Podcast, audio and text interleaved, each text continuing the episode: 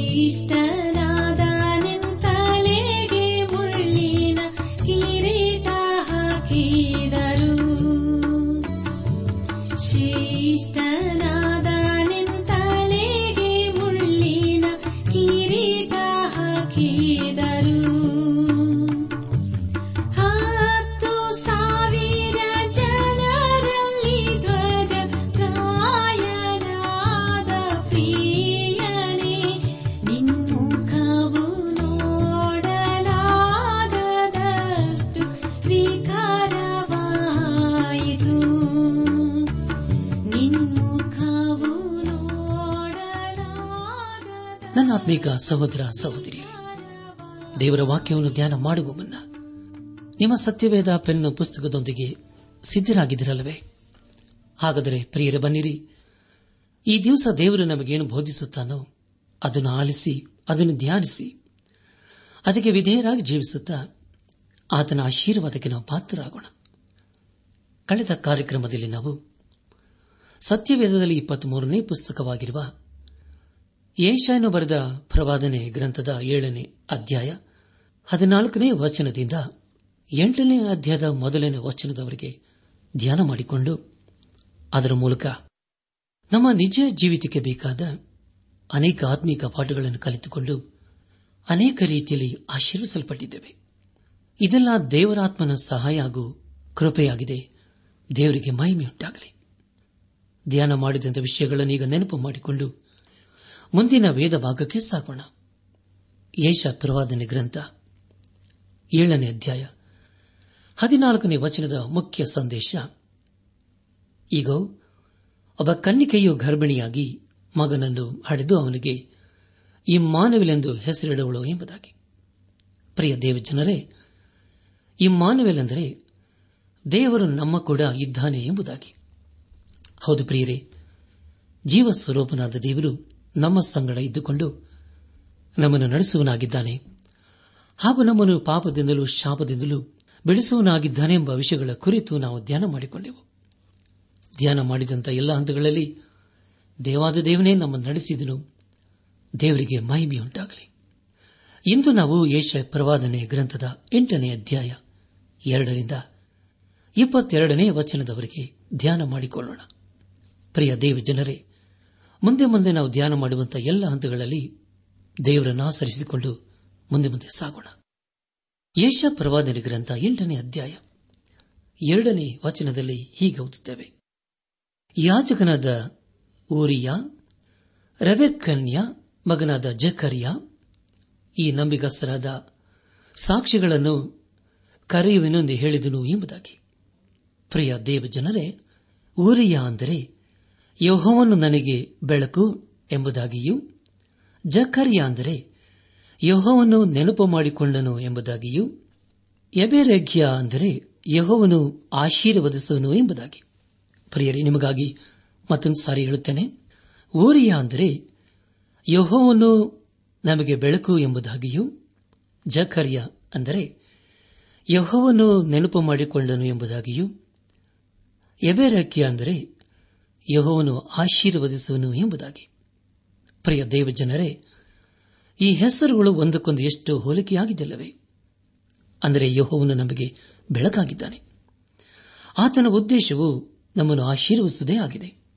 ಆದ್ದರಿಂದ ಪ್ರಿಯರೇ, ಯಹೋವನು ನಮ್ಮನ್ನು ಎಂದಿಗೂ ಮರೆಯುವುದಿಲ್ಲ ಎಂಬುದೇ ಇದರ ಮೂಲ ಅರ್ಥವಾಗಿದೆ. ಯೇಷಾನು ಹೇಳುವ ಎಲ್ಲಾ ಮಾತಿನಲ್ಲಿ ಜನರಿಗೆ ಆಶೀರ್ವಾದ ಅಡಕವಾಗಿದೆ. ಹೀಗೆ ಬರೆಯುವುದರ ಮೂಲಕ ಜನರು ಈತನ ಮಾತನ್ನು ಅರ್ಥ ಮಾಡಿಕೊಂಡರು ಯೇಷಾನು ಬರೆದ ಈ ಪ್ರವಾದನೆಯು ಒಂದು ಸಾಮಿ ರೂಪದಲ್ಲಿ ಬರೆಯಲಾಗಿದೆ. ಇದೇ ರೀತಿಯ ಸಾಮ್ಯವನ್ನು ಯೇಸು ಕ್ರಿಸ್ತನು ಹೊಸ ಒಡಂಬಡಿಕೆಯಲ್ಲಿ ಉಪಯೋಗಿಸಿದನು. ಈ ಸಾಮಿಗಳು ಒಂದು ರೀತಿಯಲ್ಲಿ ದೂರದರ್ಶನದಂತೆ ಕಾಣಬರುತ್ತಿದೆ. ಪ್ರಿಯ ದೇವಜನರೇ ನಾವು ನಮ್ಮ ದಿನನಿತ್ಯದಲ್ಲಿ ಎಷ್ಟು ಸಮಯ ದೂರದರ್ಶನದ ಮುಂದೆ ಕುಳಿತುಕೊಳ್ಳುತ್ತೇವೆ? ಎಷ್ಟು ಸಮಯವನ್ನು ವ್ಯರ್ಥ ಮಾಡಿಕೊಳ್ಳುತ್ತೇವೆ ಅಲ್ಲವೇ? ಈ ಸಮಯದಲ್ಲಿ ದೇವರು ಹಾಕಿದ ಬೆಳಕಿನಲ್ಲಿ ನಮ್ಮ ಜೀವಿತವನ್ನು ಪರೀಕ್ಷಿಸಿಕೊಳ್ಳುವುದು ಒಳ್ಳೆಯದಲ್ಲವೇ? ದೇವರಿಗೆ ಮಾನವರ ವಿಷಯದ ಕುರಿತು ಚೆನ್ನಾಗಿ ಗೊತ್ತಿದೆ. ಆದುದರಿಂದ ಈ ರೀತಿಯ ಸಮಯವನ್ನು ಹೇಳಿ ತನ್ನ ಉದ್ದೇಶವನ್ನು ತಿಳಿಪಡಿಸುತ್ತಿದ್ದಾನೆ. ಏಷ ಪ್ರವಾದನೆ ಗ್ರಂಥ ಎಂಟನೇ ಅಧ್ಯಾಯ. ಮೂರನೇ ವಚನದಲ್ಲಿ ಹೀಗೆ ಓದುತ್ತೇವೆ. ಆ ನಂತರ, ನಾನು ನನ್ನ ಹೆಂಡತಿಯನ್ನು ಕೂಡಲು ಆಕೆಯು ಬಸರಾಗಿ, ಗಂಡು ಮಗನನ್ನು ಹೆತ್ತಳು. ಆಗ ಯಹೋನು ನನಗೆ, ಅದಕ್ಕೆ ಮಾಹೇರ್, ಶಾಲಾಲ್ ಹಾಶ್ ಬಚ್ ಎಂದು ಹೆಸರಿಡು ಎಂಬುದಾಗಿ. ಪ್ರಿಯ ದೇವಜನರೇ, ನಿಮಗಾಗಿ ನಾನು ಮತ್ತೊಂದು ಸಾರಿ ಓದುತ್ತೇನೆ. ಆನಂತರ ನಾನು ನನ್ನ ಹೆಂಡತಿಯನ್ನು ಕೂಡಲು ಆಕೆಯು ಬಸರಾಗಿ, ಗಂಡು ಮಗವನ್ನು ಹೆತ್ತಳು. ಆಗ ಯಹೋವನು ನನಗೆ ಅದಕ್ಕೆ ಮಾಹೇರ್, ಶಾಲಾಲ್ ಹಶ್ ಭಜ್ ಎಂದು ಹೆಸರಿಡು ಎಂಬುದಾಗಿ. ನನ್ನ ಆತ್ಮಿಕ ಸಹೋದರ ಸಹೋದರಿಯರೇ, ಪರವಾದಿಯಾದ ಯೇಷನ ಹೆಂಡತಿಯಲ್ಲಿ ಒಬ್ಬ ಗಂಡು ಮಗನು ಹುಟ್ಟಿದನು. ಅದಕ್ಕೆ ಅವನು ಹುಟ್ಟುವುದಕ್ಕೆ ಮುಂಚೆ ಅವನಿಗೆ ಹೆಸರು ಕೊಡಲಾಯಿತು. ನಮ್ಮ ಧ್ಯಾನವನ್ನು ಮುಂದುವರೆಸಿ. ಯೇಷ ಪ್ರವಾದನೆ ಗ್ರಂಥ ಎಂಟನೇ ಅಧ್ಯಾಯ ನಾಲ್ಕನೇ ವಚನದಲ್ಲಿ ಹೀಗೆ ಓದುತ್ತೇವೆ.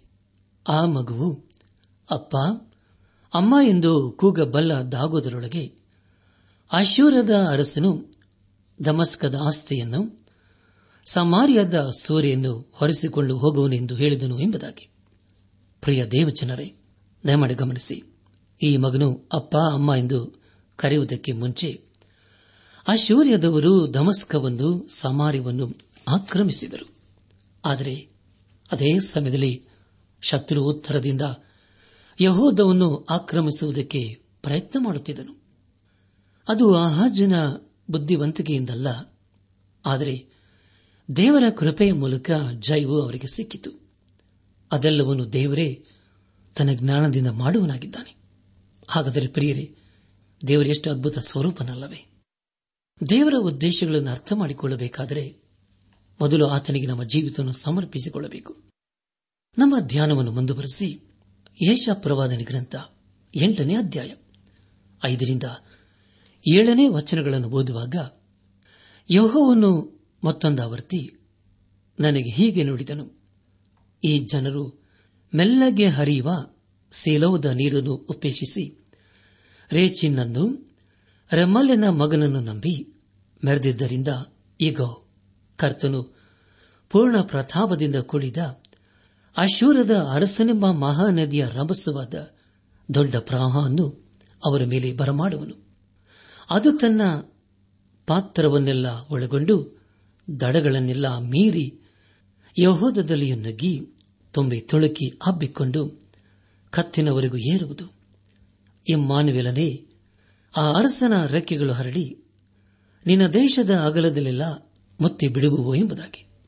ಪ್ರಿಯ ದೇವಜನರೇ, ದಯಮಾಡಿ ಗಮನಿಸಿ, ಇದು ಸತ್ಯವೇಧದಲ್ಲಿ ಮತ್ತೊಂದು ವಿಶೇಷವಾದಂತಹ ವಚನ ಭಾಗವಾಗಿದೆ.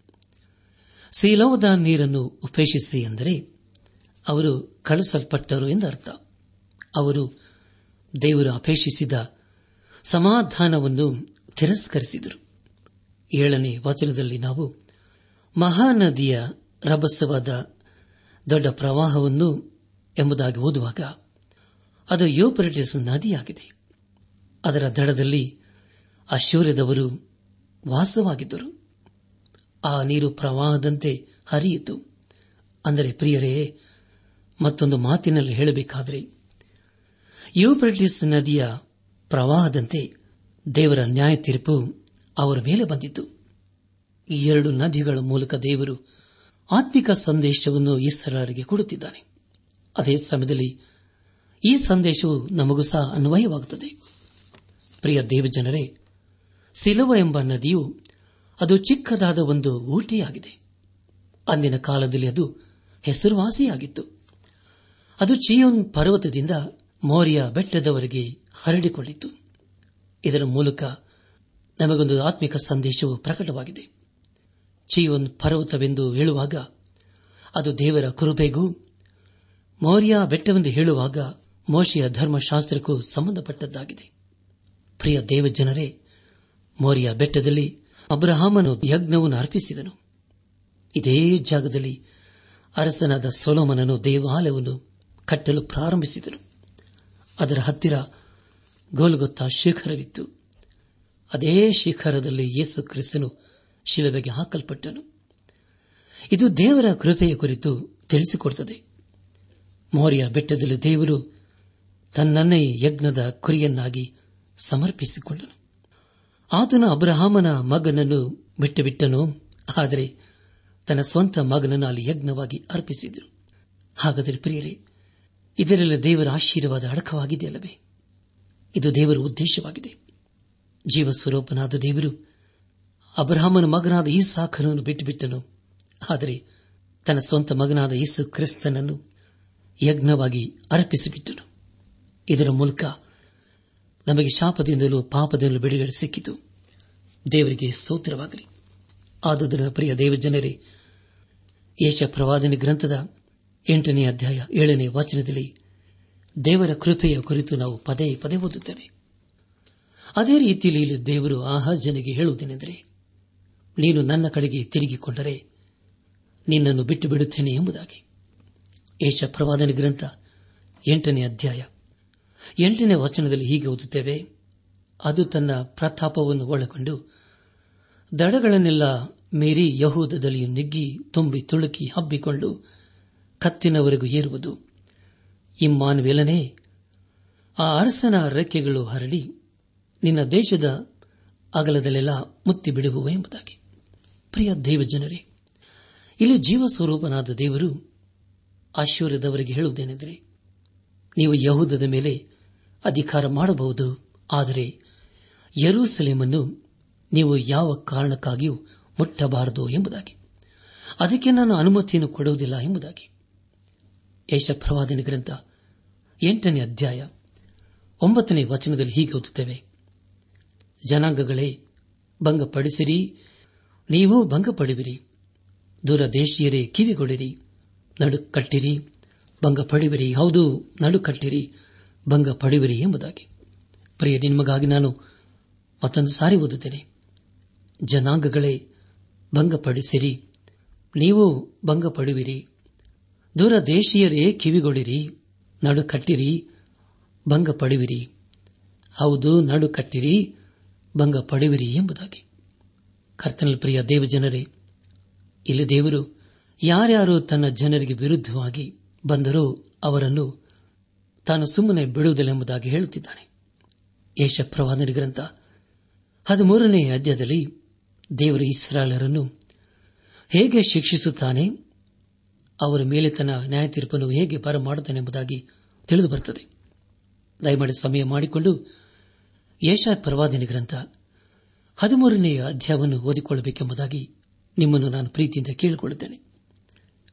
ಪ್ರವಾದಿನ ಗ್ರಂಥ ಹದಿಮೂರರಿಂದ ಮೂವತ್ತೈದನೇ ಅಧ್ಯಾಯಗಳಲ್ಲಿ ಬರೆದಿರುವ ವಿಷಯಗಳು ಅವು ಸತ್ಯವಿಧದಲ್ಲಿ ಬಹು ಪ್ರಾಮುಖ್ಯವಾದಂತಹ ಸಂಗತಿಗಳಾಗಿವೆ.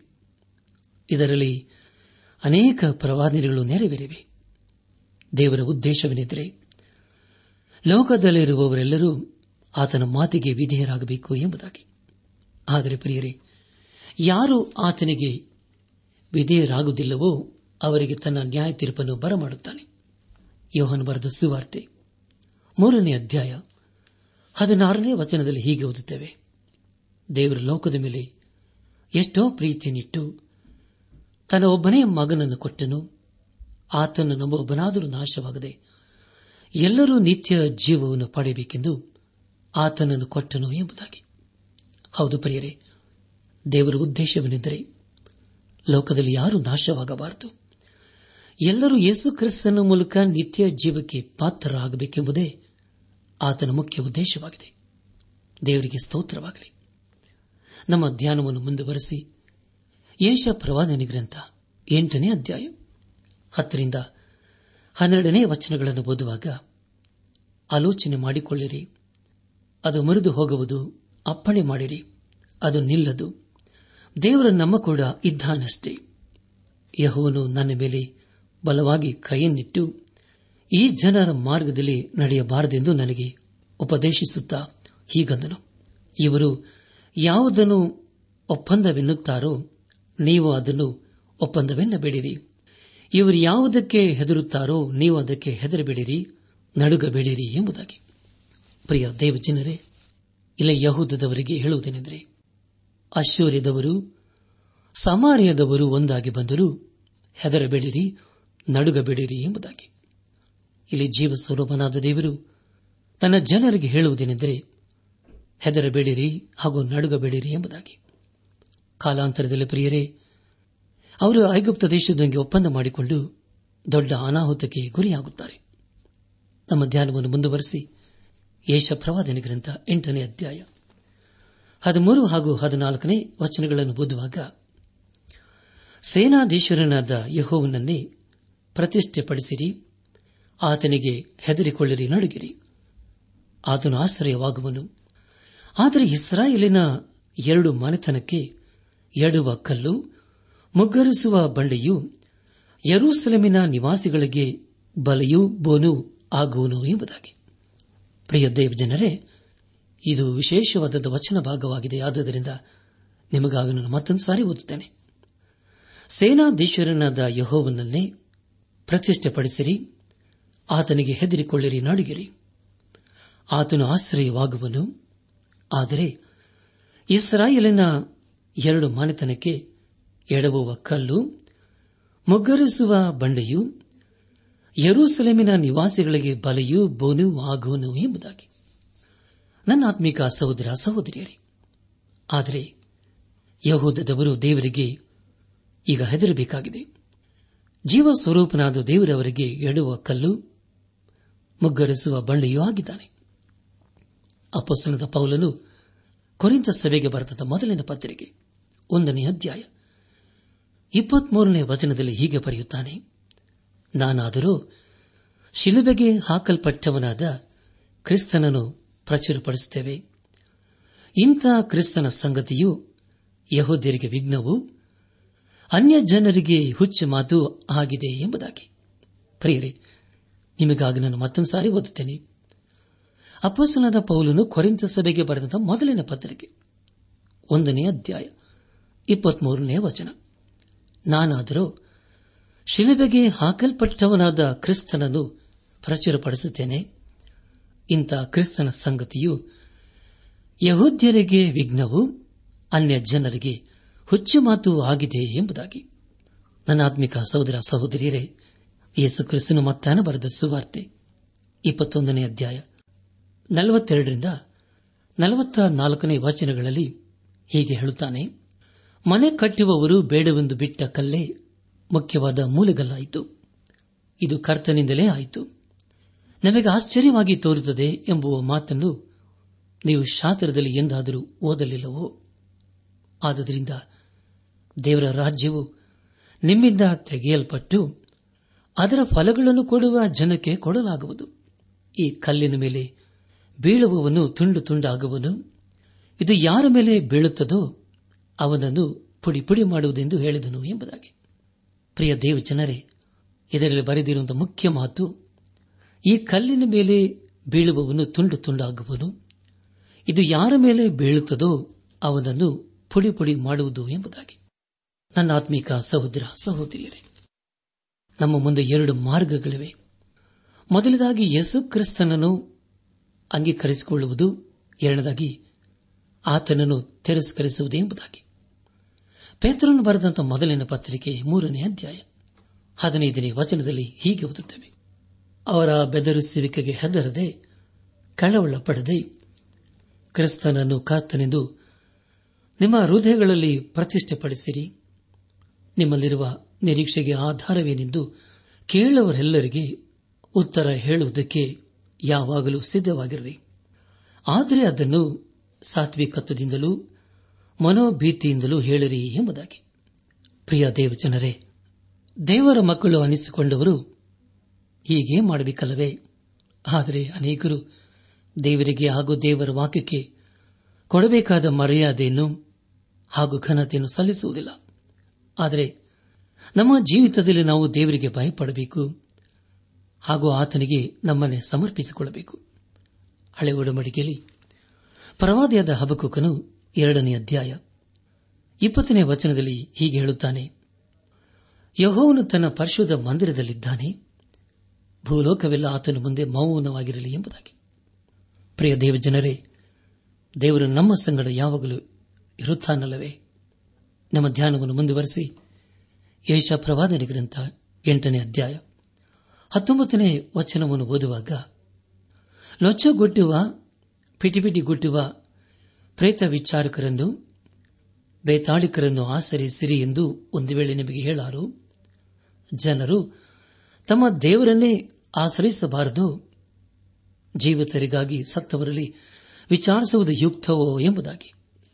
ಪ್ರಿಯ ದೇವಜನರೇ ಈ ದಿವಸಗಳಲ್ಲಿ ಅನೇಕರು ಆತ್ಮಿಕ ರೀತಿಯಲ್ಲಿ ಬಿದ್ದು ಹೋಗಿರುವುದನ್ನು ಕಾಣ್ತೇವೆ. ದೇವರನ್ನು ಬಿಟ್ಟು ಲೋಕದ ಕಡೆಗೆ ಹೋಗಿರುವುದನ್ನು ಕಾಣ್ತೇವಲ್ಲವೇ? ದಯಮಾಡಿ ಸಮಯ ಮಾಡಿಕೊಂಡು ಯಾಜಕ ಕಾಂಡ ಪುಸ್ತಕ ಇಪ್ಪತ್ತನೇ ಅಧ್ಯಾಯ ಇಪ್ಪತ್ತೇಳನೇ ವಚನ ಹಾಗೂ ಧರ್ಮೋಪದೇಶ ಕಾಂಡ ಪುಸ್ತಕ ಹದಿನೆಂಟನೇ ಅಧ್ಯಾಯ ಒಂಬತ್ತರಿಂದ ಹನ್ನೆರಡನೇ ವಚನಗಳನ್ನು ಓದಿಕೊಳ್ಳಬೇಕೆಂಬುದಾಗಿ ನಿಮ್ಮನ್ನು ನಾನು ಪ್ರೀತಿಯಿಂದ ಕೇಳಿಕೊಳ್ಳುತ್ತೇನೆ. ಅದರಲ್ಲಿ ದೇವ ಜನರು ಮಾಡಬೇಕಾಗಿರುವ ಕಾರ್ಯಗಳ ಕುರಿತು ಹಾಗೂ ದೇವ ಜನರು ಅನಿಸಿಕೊಂಡವರು ತಿರಸ್ಕರಿಸಬೇಕಾದ ವಿಷಯಗಳ ಕುರಿತು ನಾವು ಓದುತ್ತೇವೆ. ಆದುದರಿಂದ ಮತ್ತೊಂದು ಸಾರಿ ಹೇಳುತ್ತೇನೆ. ದಯಮಾಡಿ ಸಮಯ ಮಾಡಿಕೊಂಡು ಯಾಚಕ ಕಾಂಡ ಪುಸ್ತಕ ಇಪ್ಪತ್ತನೇ ಅಧ್ಯಾಯ ಇಪ್ಪತ್ತೇಳನೇ ವಚನ ಹಾಗೂ ಮೋಶೆಯ ಬರೆದಂತ ಧರ್ಮೋಪದೇಶ ಕಾಂಡ ಪುಸ್ತಕ ಹದಿನೆಂಟನೇ ಅಧ್ಯಾಯ ಒಂಬತ್ತರಿಂದ ಹನ್ನೆರಡನೇ ವಚನಗಳನ್ನು ಓದಿಕೊಳ್ಳಬೇಕೆಂಬುದಾಗಿ ನಿಮ್ಮನ್ನು ನಾನು ಪ್ರೀತಿಯಿಂದ ಕೇಳಿಕೊಳ್ಳುತ್ತೇನೆ. ಕೊನೆಯದಾಗಿ ಯೇಷ ಪ್ರವಾದನೆ ಗ್ರಂಥ ಎಂಟನೇ ಅಧ್ಯಾಯ, ಇಪ್ಪತ್ತೊಂದು ಹಾಗೂ ಇಪ್ಪತ್ತೆರಡನೇ ವಚನಗಳನ್ನು ಓದುವಾಗ, ಅವರು ಘೋರ ಕಷ್ಟಗೊಳಗಾಗಿ ಹಸಿದುಕೊಂಡು ದೇಶದಲ್ಲಿ ಅಲೆಯುವರು, ಹಸಿದಾಗ ರೇಗಿಕೊಂಡು ತಮ್ಮ ರಾಜನನ್ನು ತಮ್ಮ ದೇವರನ್ನು ಶಪಿಸುವರು. ಮೇಲಕ್ಕೆ ಕಣ್ಣೆತ್ತಿದರೂ, ಭೂಮಿಯನ್ನು ದೃಷ್ಟಿಸಿದರೂ ಇಗೋ ಇಕ್ಕಟ್ಟೆಂಬ ಕತ್ತಲು, ಸಂಕಟವೆಂಬ ಅಂಧಕಾರವು ಕವಿದುಕೊಂಡಿರುವವು ಕಾರ್ಗತ್ತಲೆಗೆ ತಳ್ಳಲ್ಪಡುವರು ಎಂಬುದಾಗಿ. ನನ್ನ ಆತ್ಮಿಕ ಸಹೋದರ ಸಹೋದರಿಯರೇ, ಒಂದು ವೇಳೆ ನಾವು ದೇವರಿಗೆ ಅವೇಧೇಯರಾಗಿ ಜೀವಿಸುತ್ತಾ ಇರುವುದಾದರೆ ಏನಾಗುತ್ತದೆ ಎಂಬುದಾಗಿ ಈಗಾಗಲೇ ತಿಳಿದುಕೊಂಡಿದ್ದೇವೆ ಇಕ್ಕಟ್ಟೆಂಬ ಕತ್ತಲು, ಸಂಕಟವೆಂಬ ಅಂಧಕಾರವು ಕವಿದುಕೊಂಡಿರುತ್ತದೆ. ನಾವು ದೇವರಿಗೆ ವಿಧೇಯರಾಗಿ ಜೀವಿಸುವುದಾದರೆ ಕತ್ತಲಿಂದಲೂ ಅಂಧಕಾರದಿಂದಲೂ, ಪಾಪದಿಂದಲೂ, ಶಾಪದಿಂದಲೂ ಬಿಡುಗಡೆಯನ್ನು ಹೊಂದಿಕೊಳ್ಳುತ್ತೇವೆ. ದೇವರಿಗೆ ಸ್ತೋತ್ರವಾಗಲಿ. ಪ್ರಿಯ ದೇವಜನರೇ, ಆಲಿಸಿದ ವಾಕ್ಯದ ಬೆಳಕಿನಲ್ಲಿ ನಮ್ಮ ಜೀವಿತವನ್ನು ಪರೀಕ್ಷಿಸಿಕೊಂಡು, ನಮ್ಮ ಜೀವಿತವನ್ನು ಕ್ರಮಪಡಿಸಿಕೊಂಡು, ದೇವರ ಮೆಚ್ಚುವಂತಹ ಕಾರ್ಯಗಳನ್ನು ಮಾಡುತ್ತಾ, ಆತನ ಆಶೀರ್ವಾದಕ್ಕೆ ನಾವು ಪಾತ್ರರಾಗೋಣ. ಹಾಗಾಗುವಂತೆ ತಂದೆಯಾದ ದೇವರು, ಯೇಸು ಕ್ರಿಸ್ತನ ಮೂಲಕ ನಮ್ಮೆಲ್ಲರನ್ನು ಆಶೀರ್ವದಿಸಿ ನಡೆಸಲಿ.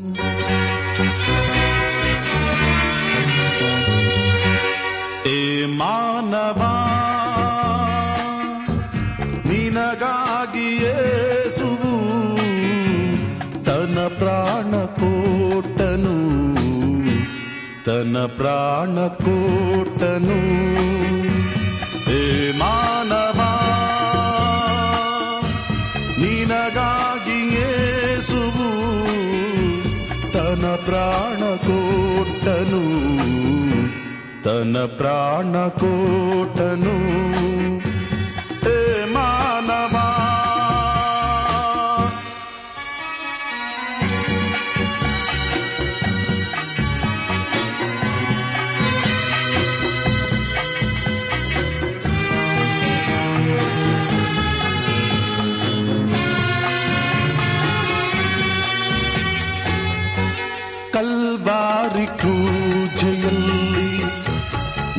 ಪಟ್ಟ ಬಾಧೆಯು ಅತಿ ಘೋರವಾದದು.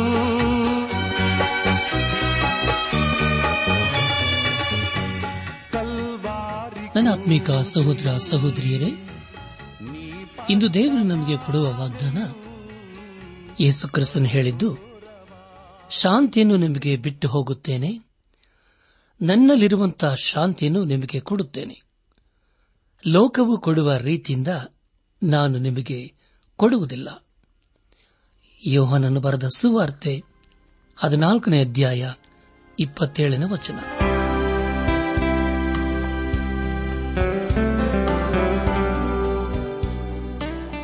ದೈವಾನ್ ವೇಷಣೆ ಕಾರ್ಯಕ್ರಮ ಹೇಗಿತ್ತು ಪ್ರಿಯರೇ?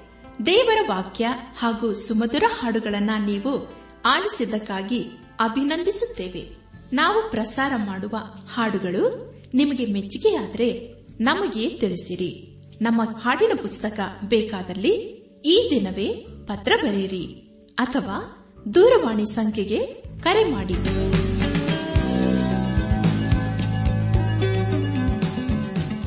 ನಮ್ಮ ವಿಳಾಸ ದೈವಾನ್ ವೇಷಣೆ ಟ್ರಾನ್ಸ್ ವರ್ಲ್ಡ್ ರೇಡಿಯೋ, ಇಂಡಿಯಾ, ಟಪಾಲು ಪೆಟ್ಟಿಗೆ ನಾಲ್ಕು ಮೂರು ಎರಡು ಸೊನ್ನೆ, ಬೆಂಗಳೂರು ನಲವತ್ಮೂರು.